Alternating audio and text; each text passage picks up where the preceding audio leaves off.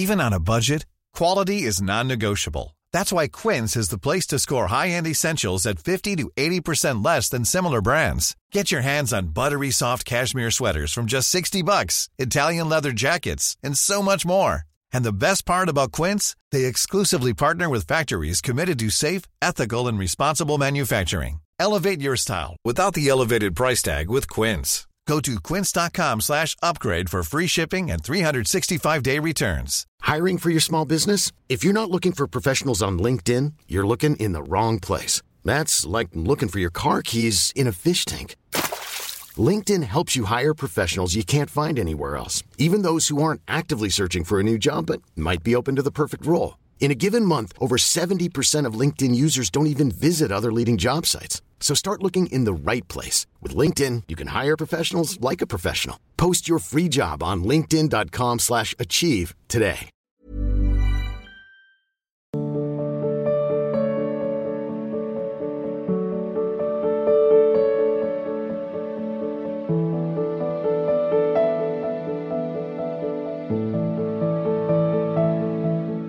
हिमांशु सोनी जी, कानपुर से। राधे राधे गुरु जी। गुरुजी, मेरा सवाल आपसे ये था कि मैं पहले मांस मदिरा आदि का सेवन करता था एवं व्यभिचार भी करता था, परंतु जब से मैंने आपका सत्संग सुनना चालू किया तब से सभी गलत कार्य एवं कुमार्ग बंद हो गए हैं। मगर जब से श्री राधा नाम का जप करता हूँ तब मेरा मन में बहुत गंदे ख्याल भी आ रहे हैं। पूरी कोशिश करता हूँ फिर भी मन इधर उधर। सत्संग सुना होगा, आज के ही सत्संग में हम कह रहे थे समुद्र मंथन हुआ तो सबसे पहले क्या निकला? विष। समुद्र मंथन में सबसे पहले विष निकला। तो जब नाम जाता है ना तो मंथन करता है पूरे हृदय में, तो गंदी गंदी जितनी बातें सब भागती बाहर निकलती हैं। साधक घबरा जाता है कि पहले इतना गंदी, पहले क्या था, हमारा जो कैमरा है वो कवर कर रहा था, अब क्या कर रहा है, नाम उसको डिलीट कर रहा है। तो डिलीट आने में और जाने में दोनों में अनुभव होता है ना, कौन आया कौन गया। तो जो जा रहे हैं उनको हम आना समझ रहे हैं, हमारे हृदय में गंदी गंदी बातें आ रहे हैं, आ नहीं रहे, अब जा रहे हैं। अब लो नशानी अब ना नशे हो। यदि गंदी बातें खान पान की करते रहोगे तो बुद्धि भ्रष्ट रहेगी, भजन में मन नहीं लगेगा, फिर आपको लगेगा ये सब गप है और फिर संसार में रत हो जाओगे। अगर बुद्धि पवित्र रखोगे, खान पान सही रखोगे तो ये मार्ग आपको आनंद देता, आगे बढ़ाता चला जाएगा। और इसी जन्म में अगर कहीं भगवान के चरणों का ध्यान नित्य होने लगे, उनमें आंसू आने लगे, भगवान की कथा अच्छी लगे, तो जान लो अब हमारा उद्धार हो गया। ये लक्षण है। गदगद कंठ नयन बहाव नीरा, वृंदावन में प्रिया प्रीतम का नाम जपते हुए या आप जहां भी हो और आंसू आ जाए श्री जी का चित्र, तो जानो बड़ी कृपा है। संसार के दुख में तो सब रोते हैं, प्रिया जी के लिए कौन रोता है, कृष्णचंद्र जी के लिए कौन, कोई बिरला ही, उनके लिए अश्रुप्रा। ये बड़ी भेंट है, इस भेंट को लोग सहज में फेंक देते हैं संसारियों के सामने। ये भेंट बचा के रखनी चाहिए। आंसुओं की भेंट केवल प्रभु के लिए रखनी चाहिए, चाहे जितना कष्ट हो, रोना नहीं चाहिए, लेकिन रोना केवल प्रभु के लिए हो, तो रोने से प्रभु मिल जाएंगे। बिन रोए किन पाइया प्रेम प्यारा मीत। हमारे प्यारे के सामने कोई रो दे वो सहन नहीं कर पाते, ये बात सहन उनको बहुत, हाँ बहुत करुणा में है ना, तो लगता है रो रहा है जी। अच्छा, वैसे कोई भी रो रहा हो तो दया जाती नहीं आ जाती, कि प्रभु तो दया समुद्र है। इसलिए सावधानी पूर्वक भजन करो, मन में जो गंदी बातें आ रही वो आ नहीं रही, भजन से वो जा रहे हैं। रश्मि जी, दिल्ली से। हाँ जी, राधे राधे। आपके चरणों में कोटि कोटि प्रणाम महाराज जी। मनुष्य जीवन का परम उद्देश्य भगवत प्राप्ति है। इसी लक्ष्य को ध्यान में रखते हुए कर्म करने की कोशिश कर रही हूँ, लेकिन अभी भी मन बहुत अशांत व विचलित रहता है, क्योंकि इसी के लिए भागा दौड़ी लगी हुई है। कब और कैसे भगवत प्राप्ति का एहसास होगा? इसमें भागा दौड़ी, मन अशांत, परेशान, ये शब्द नहीं है, ये तो सांसारिक शब्द है और ये संसार की क्रियाओं में होता है। भागवती क्रिया, इसका मतलब आपने समझा नहीं अभी परमार्थ पथ, इसलिए ऐसा लगता है। परमार्थ प्यार में कोई सिखा सिखावा या पढ़ाया हुआ कार्य काम नहीं करता, प्यार सीधे हृदय का विषय होता है। और जब हम ये स्वीकार करते हैं कि प्रभु मेरे हैं, ओ हैं, सब वैभव उनका है, हम अंश भी उन्हीं के हैं, ये पंचभूत भी उन्हीं के हैं। अब हमने क्या कि कुछ अलग अपना मान लिया है। हमारी जो परेशानी, अशांति, दुख का कारण है, मूल कारण समझो प्रभु से हटके कुछ अपना मान लेना, जैसे संपत्ति अपनी, घर अपना, पुत्र अपना, व्यवहार अपना, पद अपना, शरीर अपना। अब अब ये शब्द लागू हो गए। परेशानी, अशांति, बहुत करने पर भी असफलता, निराशा, ये सब लग गए, क्योंकि ये यही हैं।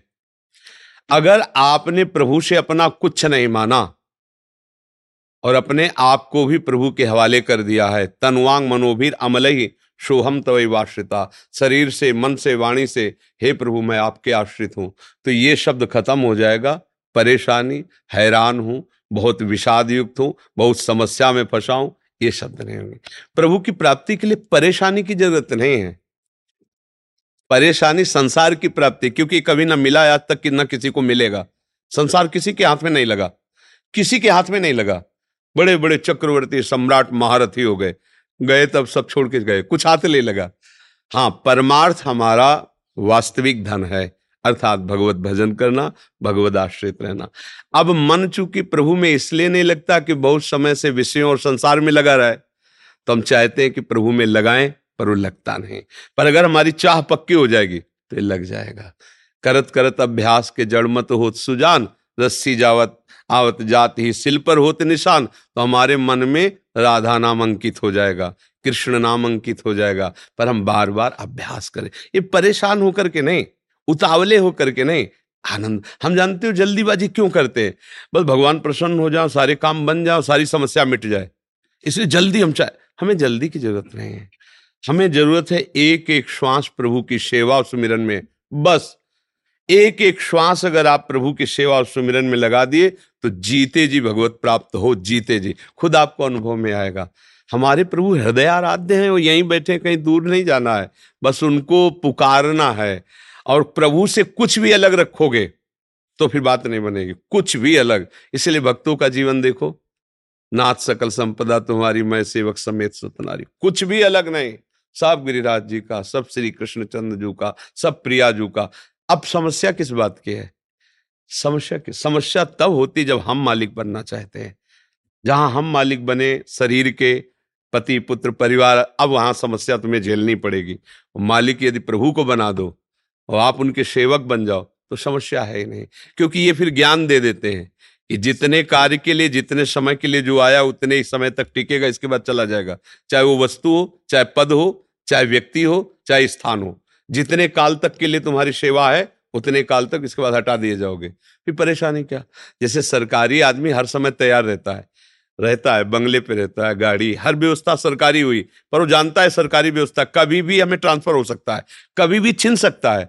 बिल्कुल ऐसे ही तैयार रहो, ये गाड़ी कभी भी छिन सकती है, कभी भी ट्रांसफर हो सकता है, किसी भी योनि में भेज सकते हैं। इसलिए उनको ऐसे मना लो कि ट्रांसफर अब सीधे उन्हीं के पास हो, अब किसी और योनियों में न जाना पड़े संसार चक्र में।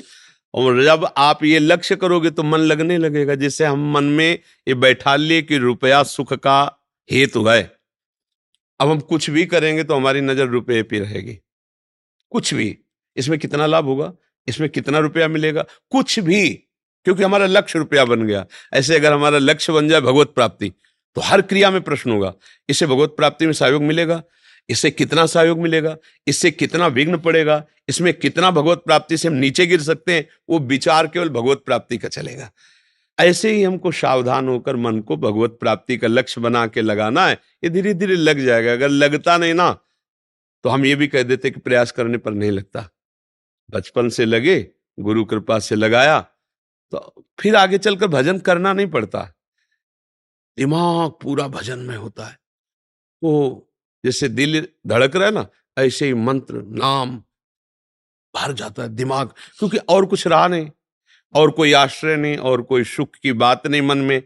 वो सब उनकी कृपा से मलिनता सा, और वो अपने आप स्फुरित होता है, अपने आप। श्वासा श्वासा नाम जपे, दुविधा रहे न कोई, श्वास श्वास सुमिरन करे। जहाँ प्रभु का सुमिरन प्रारंभ होता है अभ्यास से, एक होता करना, एक होता हो, और जहाँ होना प्रारंभ होता है बन निहाल हो जाता है जीव। तो अभ्यास से होता है। जैसे हम अभ्यास से विषयों में गिर गए, ऐसे अभ्यास से हम प्रभु की तरफ उठकर चले। यह अभ्यास भगवान ने ही आज्ञा करी है कि अभ्यास योग युक्त है न चेतसा नान्य कामना। तुम ऐसा अभ्यास करो कि मेरा चित्त जो है वो भजन से ना हटे। अभ्यास करने से हो जाएगा। जैसे आपने लक्ष्य बनाया, आप आ गए, अगर आप लक्ष्य नहीं बनाते तो आप कैसे आ जाते। ऐसे आप लक्ष्य बनाओ कि मुझे साक्षात दर्शन चाहिए और उसके लिए तड़पो तो वो मिल जाएंगे। अच्छा, वहां तुम्हें जाना नहीं, वो खुद आ जाएंगे। वो इतने कृपालु हैं। लक्ष्य आप बनाओ, आ वो जाएंगे, चलना नहीं होता। भक्त कहाँ चलता है, भक्त तो पुकारता है और प्रभु प्रकट हो जाते हैं। गोपीजन रो के पुकारी ही तो रुदु सुशर्म राजन कृष्ण दर्शन लालसा, तो कहीं जाना थोड़ी पड़ा। तासा महावीर, उसी समय उन्हीं के बीच में तासा महावीर भूत छौरी, इसमें मान मुखाम मुझा पीताम्बर धरासर भी साक्षात मनमथ मनमथा कोट मनमथहारी भगवान उन्हीं के बीच में प्रकट हो गए। अगर हम भगवान को पुकारें और सच्ची चाह हो, बताने की जरूरत नहीं, वो तो सच्चिदानंद है ना, वो जब सच्ची चाह देख लेंगे तो तुम्हारे हृदय में ही प्रकाशित हो जाएंगे। जहां तुम हो वहीं प्रभु हैं, वहीं तुम्हें अनुभव करा देंगे। पुष्पा परिहार जी राजस्थान से, महाराज जी राधे राधे, आपके चरणों में कोटि कोटि प्रणाम। गुरुदेव, हमारे सदगुरुदेव भगवान ने गुरु मंत्र का जाप, हनुमान चालीसा और रामायण पढ़ने को कहा था। महाराज जी मेरा प्रश्न है कि हनुमान चालीसा का गायन के क्या नियम है, क्या किसी भी परिस्थिति में चलते फिरते गायन कर सकते हैं? उसे जहां तक हो सके पवित्र अवस्था में ही गावे, जैसे स्नान आदि करके कपड़े पवित्र हो। फिर अगर आप मार्ग में चल रहे हो और पादुका रहित हो आप गा सकते हो, लेकिन ऐसा नहीं कि आप पवित्र जूता आदि पहने आप हनुमान चालीसा गाएं, क्योंकि महाभागवत से हनुमान जी का जश है। ऐसे नाम जरूर जप सकते हैं, राम राम सिया राम राधा, जो भी नाम पका। जैसे पवित्र ग्रंथों का पाठ है तो थोड़ा पवित्र होकर, ऐसे नहीं कि कपड़े वो पवित्र हैं और आप हनुमान, फिर बुद्धि विकृत हो जाएगी। यही बात होती है, बुद्धि विकृत हो जाएगी। इसलिए जो गुरुदेव ने कहा है वो वचन सत्य है, वही करो जो गुरुदेव ने कहा है, पर पवित्र होके करो। चलते फिरते अपवित्र अवस्था में नाम जप सकते हो, लेकिन जो नियमावली दी गई उसे पवित्र होकर करो, ऐसा है। महाराज जी, श्री राम जी की लीला की चौपाई को याद करके किसी भी परिस्थिति, मतलब इनका कहने का अशुद्ध अवस्था में उस चौपाई या हनुमान चालीसा आदि का भी उस समय भी पाठ ना करें महाराज जी? नहीं, कितनी देर अशुद्ध अवस्था रहती है भाई। लघु शंका गए, हाथ पैर धोए, आचमन किया, पवित्र हो गए, शौच गए, पवित्र हो गए। अगर माता बहनें जो धर्म में रहती हैं, जैसे मासिक धर्म आदि दो तीन दिन, तो उसमें स्नान आदि क्रिया कर ली, पर वो जो मासिक धर्म किया पवित्र, उसमें ग्रंथ नहीं लेना हाथ में, पर जो हमें याद है वो हम कह सकते हैं, और जो हमें चौपाइयाँ याद है जो हमें, वो हम कह सकते हैं, वो हम गान कर सकते हैं, पर ग्रंथ स्पर्श नहीं करेंगे, माला स्पर्श नहीं करेंगे, उस समय ठाकुर सेवा स्पर्श नहीं करेंगे तीन दिन। बका जो हमारा भजन चल रहा है उसको तो नहीं रोकेंगे, और शरीर की पवित्रता को वैसे निर्वाह करेंगे जैसे रोज करते हैं, पर वो तीन दिन जो है फिर हम ये सेवाएं नहीं करेंगे। बका नाम जप है, कीर्तन है, जो पाठ है, जितना याद है उतना हम कर सकते हैं। अनुराधा प्रिया जी दिल्ली से, महाराज जी आपके चरणों में कोटि कोटि प्रणाम। महाराज जी, किसी जीव को देह त्याग के समय बिहारी जी की तुलसी चरणामृत और गोपी चंदन हरिनाम गीता पाठ सुन, सुनने को मिले तो उसकी क्या गति होगी? पक्की वो समस्त कर्म बंधनों से मुक्त होकर के कल्याण को प्राप्त हो जाएगा, पक्का, इसमें कोई संशय नहीं। कोई भी जीव अंतिम समय भगवान का चरणामृत, तुलसी जी, भगवान नाम और ये सब महामहिम, तो निश्चित उसका कल्याण, निश्चित पक्का, इसमें कोई संशय नहीं, कल्याण हो जाएगा। राजीव दुबे जी कोलकाता से, राधे राधे राधे राधे। गुरुजी आपके चरणों में कोटि कोटि प्रणाम। गुरुदेव, जब से आपके प्रवचन और राधा रानी का नाम जप कर रहा हूं, मन में बहुत शांति मिली। ग्रस्त जीवन में रहने के कारण क्रोध पर निरंतर नहीं रहता, बच्चों और पत्नी पर गुस्सा आ जाता है। क्या उससे नाम जप से जो जो पुण्य प्राप्ति हुई है उसमें हानि होती है? महाराज जी कृपया मार्गदर्शन करें। वैसे मुख्य बात हम आपको बता दें कि किसी भी कर्म में ताकत नहीं कि नाम को नष्ट कर सके। नाम जप अविनाशी है, भगवान का नाम अविनाशी है। जब आप जितने नाम जप कर लिए वो अविनाशी है। कोई भी बड़े से बड़ा पाप उस नाम को नष्ट नहीं कर सकता। जब आप अपराध करेंगे तो नाम जप रुक जाएगा, नाम जप नहीं हो पाएगा। ये मान। Hiring for your small business? If you're not looking for professionals on LinkedIn, you're looking in the wrong place. That's like looking for your car keys in a fish tank. LinkedIn helps you hire professionals you can't find anywhere else, even those who aren't actively searching for a new job but might be open to the perfect role. In a given month, over seventy percent of LinkedIn users don't even visit other leading job sites. So start looking in the right place. With LinkedIn, you can hire professionals like a professional. Post your free job on linkedin.com slash achieve today. सकते हैं, लेकिन नाम जब नष्ट हो जाएगा ये बात नहीं। पुण्य नष्ट होते हैं। जैसे आपने दान किया, सेवा की, तीर्थ स्नान किए और अनुष्ठान किए, वो नष्ट हो सकते हैं। लेकिन जो आपने भगवान का नाम जप किया, नाम अमोघ है, अविनाशी है, इसका ये पुण्य कर्मों में नहीं है, ये तो भगवान को अधीन करने वाली बात है। नाम का प्रभाव नामी को अधीन कर लेता है, नाम कोई पुण्य कर्मों में नहीं है। पाप और पुण्य, शुभ और अशुभ कर्म, ये दोनों ही बंधन कारक हैं। नाम दोनों से मुक्त करता है। शुभ अशुभ दुर्ग विध्वंसी बल तब जयति जयति जगुच्चरे। जो पुण्य और पाप दोनों का विनाश कर देता है, वही महात्मा जीवन मुक्त कहा जाता है। जब तक शुभ है स्वर्गादि लोक, अशुभ है तो नरकादि लोक, शुभ अशुभ तो मर्त लोक, शुभ अशुभ दोनों का नाश, तो जीवन मुक्त हो गया, वो भगवत प्राप्त हो गया। तो पहली बात तो ये है कि ये भ्रम छोड़ दो कि कोई भी हमारे नाम को नष्ट कर देगा। अब दूसरी बात, नाम जब तभी आपको सुखद और आनंद प्रद लगेगा जब आप पापाचरण छोड़ दोगे। नाम में तभी रुचि होगी। पापवंत कर सहज स्वभाव, भजन मूर्ते भावन का। तीसरी बात, आपका क्रोध बहुत आता है। क्रोध जो है उसकी स्वयं की सत्ता नहीं है, जैसे द्वेष की सत्ता नहीं है। राग से ही द्वेष प्रकट होता है, ऐसे ही काम से ही क्रोध का प्रादुर्भाव होता है। कामा संजायते क्रोधा, क्रोधा स्मृति विभ्रमा, स्मृति भ्रंशात बुद्धिनाशो, बुद्धिनाशात प्रणश्यति। जब हमारी कोई कामना होती है, तब हमें जब बाधा पड़ती तो क्रोध आ जाता है। जैसे हमारे अंदर ये बात बैठ गई कि हमारी पत्नी है, ये हमारे पुत्र हैं, तो हमारी कामना लगती है कि हमारे अनुकूल चलें, और जब वो प्रतिकूल होंगे तो गुस्सा आ जाएगा। अनुकूलता की मांग साधक की नहीं होती, संसारी पुरुष की होती है।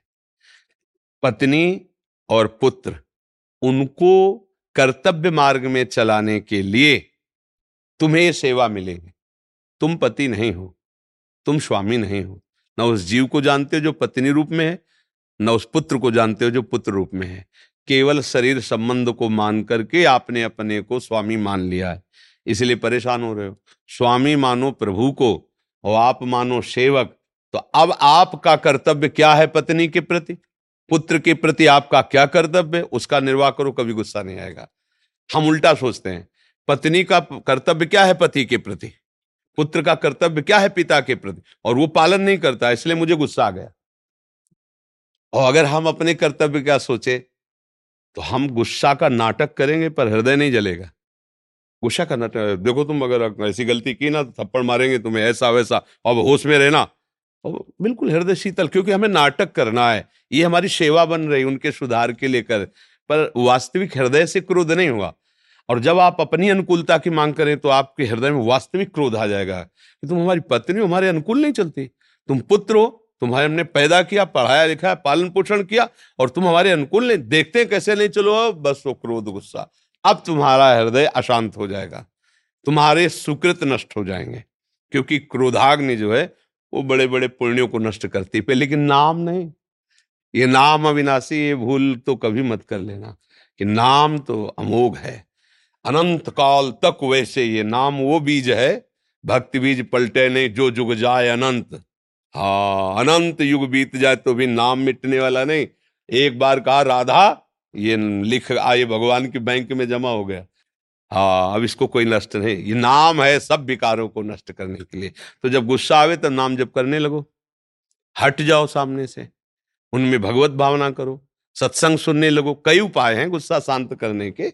हाँ, अगर उनका पर गुस्सा का स्वभाव है कि वो सब उपायों को नहीं देखेगा। वो गुस्सा का स्वभाव क्या है? दुरुक्ति, कटु वचन बोलना, गाली बोलना, अपमानित करने वाले शब्द निकलने लगना, ये गुस्सा में आ जाएंगे। क्रोध का स्वरूप यही है। तो मतलब जो बोलना नहीं चाहिए ऐसी भाषा बोलने लगेगा, असम्माननीय, अश्लील, वो फिर अब गलत हो गया। अब आपकी वाणी अपवित्र हो गई, हृदय पवित्र हो रहा है, वो आपको नीचे गिरा रहा है क्रोध। तो हमें लगता है जहां तक हो सके क्रोध का नाटक आवश्यक हो तो कर लो, पर क्रोध मत करो। मूल में सही माने में क्रोध तब आएगा जहां आपकी मांग होगी, और क्रोध का नाटक कब होगा? जब आप दूसरे की मांग को पूर्ण करने के लिए तत्पर होगे। जैसे मनुष्य है, अब वो भी संत वेश में है, कौन है? मेरे भगवान मेरे अहंकार की पूर्ति के लिए आए हैं। देहाभिमान में, अहंकार में कहीं होगा कि हम गुरु बने, तो शिष्य बन करके आ गए। अब अब हमको अपनी उस गलती को सुधारना है कि हे जगत गुरु प्रभु, आपके सिवा कोई है नहीं, मत्ता परतरम नान्यत किंचित, और मेरे कहीं रही होगी वासना तो आप इस रूप में आ गए, शिष्य रूप में। नाथ मैं आपकी सेवा तो करूंगा जिस भाव से आप आज्ञा करेंगे, पर मैं आपका सेवक हूं। अब गुस्सा नहीं है, अब गुस्सा करो लोगा, देखो अगर तुमने उधर देखा ना तो समझ लेना, पर हृदय में बिल्कुल कोई जलन नहीं, कोई विक्षेप नहीं, कोई उद्विग्नता नहीं, वहां से शांत एकदम अपने भजन में लगे, क्योंकि पता है मुझे सेवा दी गई है। अब अगर ये भाव हो जाए कि मैं गुरु सर्वज्ञ तुम अल्पज्ञ, तुम्हारा कल्याण मेरे द्वारा होगा, बस अब गलती हमसे हो गई, अब भोगो, अब जलो। किसका कल्याण करने के लिए बैठे हो? अपना कल्याण करने के लिए नहीं। ये सब जनता, ये तो भगवान है, दूसरा कोई है ही नहीं। भगवान कह रहे मैं ही हूं, मैं हूं समोहम सर्वभूतेषु सब में विराजमान वासुदेवा सर्वम। ये मुझे जानना है, मुझे जनाने के लिए वो आए हैं इस रूप में। अगर हमारे द्वारा किसी का कल्याण होता है, ऐसी भावना है, तो अभी जो कल्याण की बात हो आई नहीं समझ में। कल्याण की बात किसमें?